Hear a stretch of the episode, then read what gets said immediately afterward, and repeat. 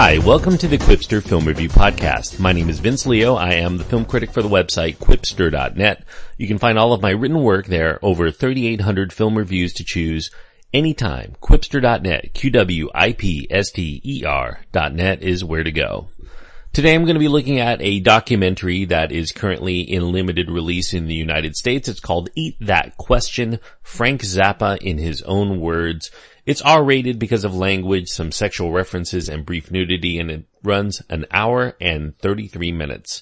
All of the footage that you see in the film concerns, as you would probably guess, Frank Zappa, and it does contain almost exclusively archival footage of Frank Zappa in his many interviews, concert performances, and some news reports about him as well. The director who put it all together is Thorsten Schutt you know, Frank Zappa is an uh, legendary music iconoclast. The title of this film says that it is in his own words, and so it is. It, it excerpts snippets done mostly chronologically throughout his career from several insightful interviews that he had done in his relatively short lifetime, as well as rare concert footage of his solo work, as well as with his backing band, the Mothers of Invention. Eat That Question likely won't go down as the definitive take on Zappa's life, because it's only concentrating more on his public appearances, but I do think it definitely makes for an interesting, thoughtful, funny, irreverent and erudite one for those viewers who have a special interest in Zappa's views on music and politics, as well as for an easy introduction to this nonconformist man behind some very unconventional music. Uh, Eat That Question offers a lot of that archival footage. A lot of this has been seen before. If you're a Frank Zappa fan, surely you have seen some of these interviews, whether on YouTube or other places. You have various interview sessions that Zappa did for television and it combines this with clips from some of his own personal movies as well as a number of his stage performances in front of crowds that are both welcoming and some that are a bit skeptical to what they're seeing on the stage. Some of the delights include a very clean-cut younger Frank Zappa improvising music to an audience who clearly don't get it on the Steve Allen show. He's using drumsticks and a bicycle in order to create this kind of what some would consider a cacophonic form of music that was done back in 1963. You can go to YouTube and just search for Steve Allen show Zappa and you can find the very funny footage there where the witty host Steve Allen praises Zappa for his far-sighted courage to push the boundaries of his artistic expression while also quipping at the end of it to not ever perform that music around him again. We also get some insightful footage of Zappa's testimony to Congress during the 1980s. He took on straight on the PMRC led by Tipper Gore's proposal to put warning labels on the music of objectionable content to protect younger ears. He basically fought back on trying to clamp down on his artistic freedom and those of other artists in the industry feeling that there's no such thing as a bad word anyway. So why do we have to put a label stating that any of the things that he says or does should be objectionable. He maintained that the objection should be toward the label itself. Zappa would appear on the contentious CNN political talk show Crossfire in 1986. We see some of that footage in this film.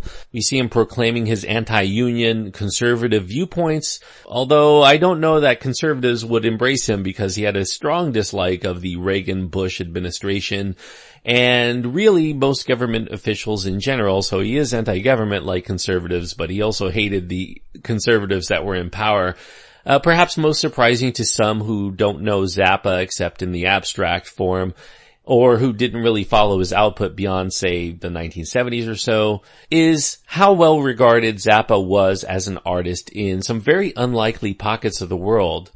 He was considered a veritable folk hero in the recently liberated country of the Czech Republic where his music and his anti-communist sermonizing fell onto very accepting ears. He even met with the president of the Czech Republic uh, shortly before his death in 1993. This contrasts with great irony to Zappa's treatment by those people in countries that regularly tout their political and artistic freedoms and how we are better than so many other countries for that.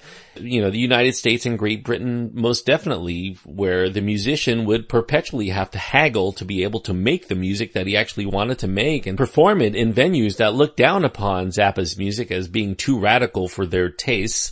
For instance, we see some footage where his proposed concert in playing the musical score to his avant-garde film 200 Motels at the Royal Albert Hall in Britain was cancelled due to the so-called obscene nature of this performance. He even consented to compromise on the content of his lyrics and what was done on stage for this performance and, and yet they still canceled it because they said, well, it was the intent that was offensive even if he was willing to curtail some of the more objectionable words and images. So Zappa's greatest fans will no doubt champion him as a genius who was well ahead of his time.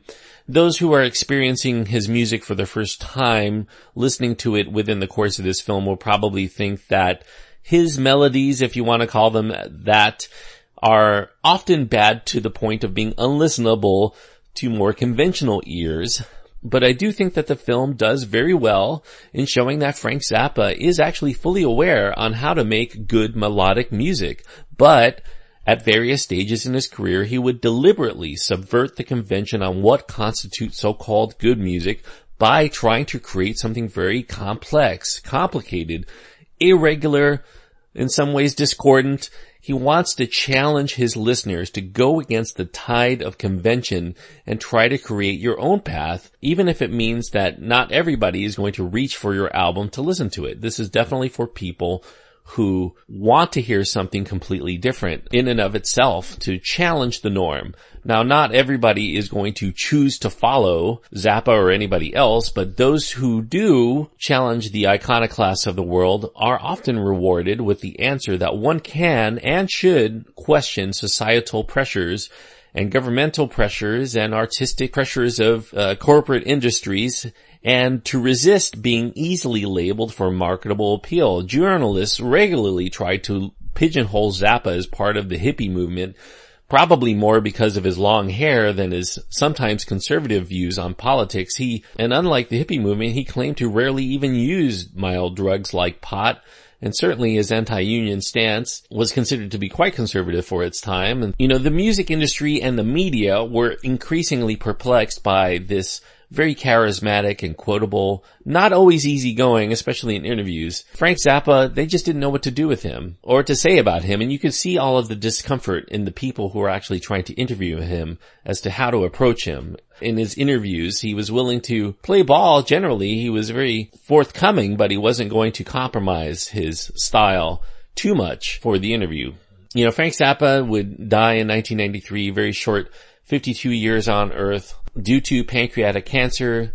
And we see him in some of his later, less healthy years and uh, some very insightful philosophizing about how he would like to be remembered, which was basically he doesn't really care about whether he's remembered or not. But his reasons why are very interesting and I think that very poignantly underlines what Frank Zappa really is all about, which is he cared about breaking boundaries and he didn't really care about how people felt about it or him in general. So as a film, I think Eat That Question is more like a patchwork quilt than it is a finely woven tapestry. This is very, I won't say that it's slapped together, but it, it doesn't have a narrator. It's not really capped off by themes. It's in kind of chronological order and you can kind of see some of the contradictions in his own attitudes at times over life. So it doesn't really strike home that point and it is very pro Zappa. It always makes him look like he is the wise one on the screen no matter who he's taking on. And it is more like an interesting collection of rarities. When put together, it offers insightful and interesting peeks, but yet I do think that this is a very interesting collection of rare footage and when it's all put together, it does offer a very insightful and interesting peek into this mind of this also insightful and interesting man. So if you've always found the eternally eccentric Frank Zappa's musical output to be a little too hard on your ears in the past, I would say watch this film and then take a listen again because you'll have new knowledge that great art should push you out of your comfort zone. And perhaps only once you're outside of that comfort zone can you gain a different perspective that you'd never otherwise have had while trying to perceive the world within this shielded bubble of conventional society that Frank Zappa so earnestly railed against. I'm giving Eat That Question, Frank Zappa, in his own words, a very strong three and a half. I was almost tempted to give it a four star review, but I just fall short of that. It was right on the borderline, and my rule of thumb is to give the lower rating on a first time watch. So three and a half stars is going to Eat That Question. So if you happen to have it playing in your town, if this sounds intriguing to you, I strongly recommend getting out there and seeing it. At the very least, you'll come out of the movie with a new appreciation not only of Frank Zappa, but also for those musical artists or artists of any type who are continually trying to do something completely different. You may not always get it, but you'll probably come out of this saying, you know, that kind of expression should be promoted within our society instead of shunned which so often happened to Frank Zappa, unfortunately. I do want to thank you for listening. I do want to say before I go today that if you've been a long time listener and you want to support the show, the best way that you can do that, I've often said, is to leave a review on iTunes for other people to read. However, uh, there's going to be some changes to the show because some of the means that I have in order to gain access to movies are going to be taken away by the end of this month. And so it's going to be a little bit more challenging for me without the funds necessary to go to the movies to be able to deliver all of the reviews that I have been doing so without your support. And so now I'm asking you, if you are a longtime listener and you want to support this show and to continue getting all of these reviews of not only the big releases, but also smaller films like Eat That Question and films going straight to VOD as well, is to pledge a contribution to this show. And you can go to Patreon, patreon.com slash qwipster and become a patron. I'm asking for if you enjoy the show, about uh, a dollar a month. If you can afford that, if you can afford more, then great. But if you give a dollar a month, all the money that I'm getting is going to go into making this show better. And that means going to the movies. That means finding the time in order to write all of these reviews, to be able to continue to fund the hosting for this podcast, etc. So all of that costs a lot of money. Each movie out there is about 10 bucks in my town. I'm doing three to five reviews a week, so you can add all that up. I mean, even watching a movie on VOD is about seven bucks. So by the end of the month, it's going to be hundreds of dollars that I've spent just to try to provide these reviews to you freely. So I need your help in order to keep up with this because I can't afford to pay $200 a month to watch all of these movies and review them for you. So if you want to keep up the quality of this podcast, I encourage you to please check out patreon.com slash qwipster, become a patron, and I will thank you on the air. And certainly if you become a patron, I consider you like a producer for this show and you will be able to contact me and let me know what you think what direction my show should take. Maybe even give me some advice as to what films I should be reviewing. I will definitely listen to you. So patreon.com slash qwipster, please help the show out and I'll continue to deliver this to you. If not, you know, and this is not a thread, I, I may have to reduce the number of films that I get to review. It might actually go down to just the big releases or just the films that I want to see. That's probably maybe half, maybe even a quarter of what I'm doing now. So I'd hate to see that happen because I, I feel like we're really building to something really good here. And so I hope that you will support me and become a patron.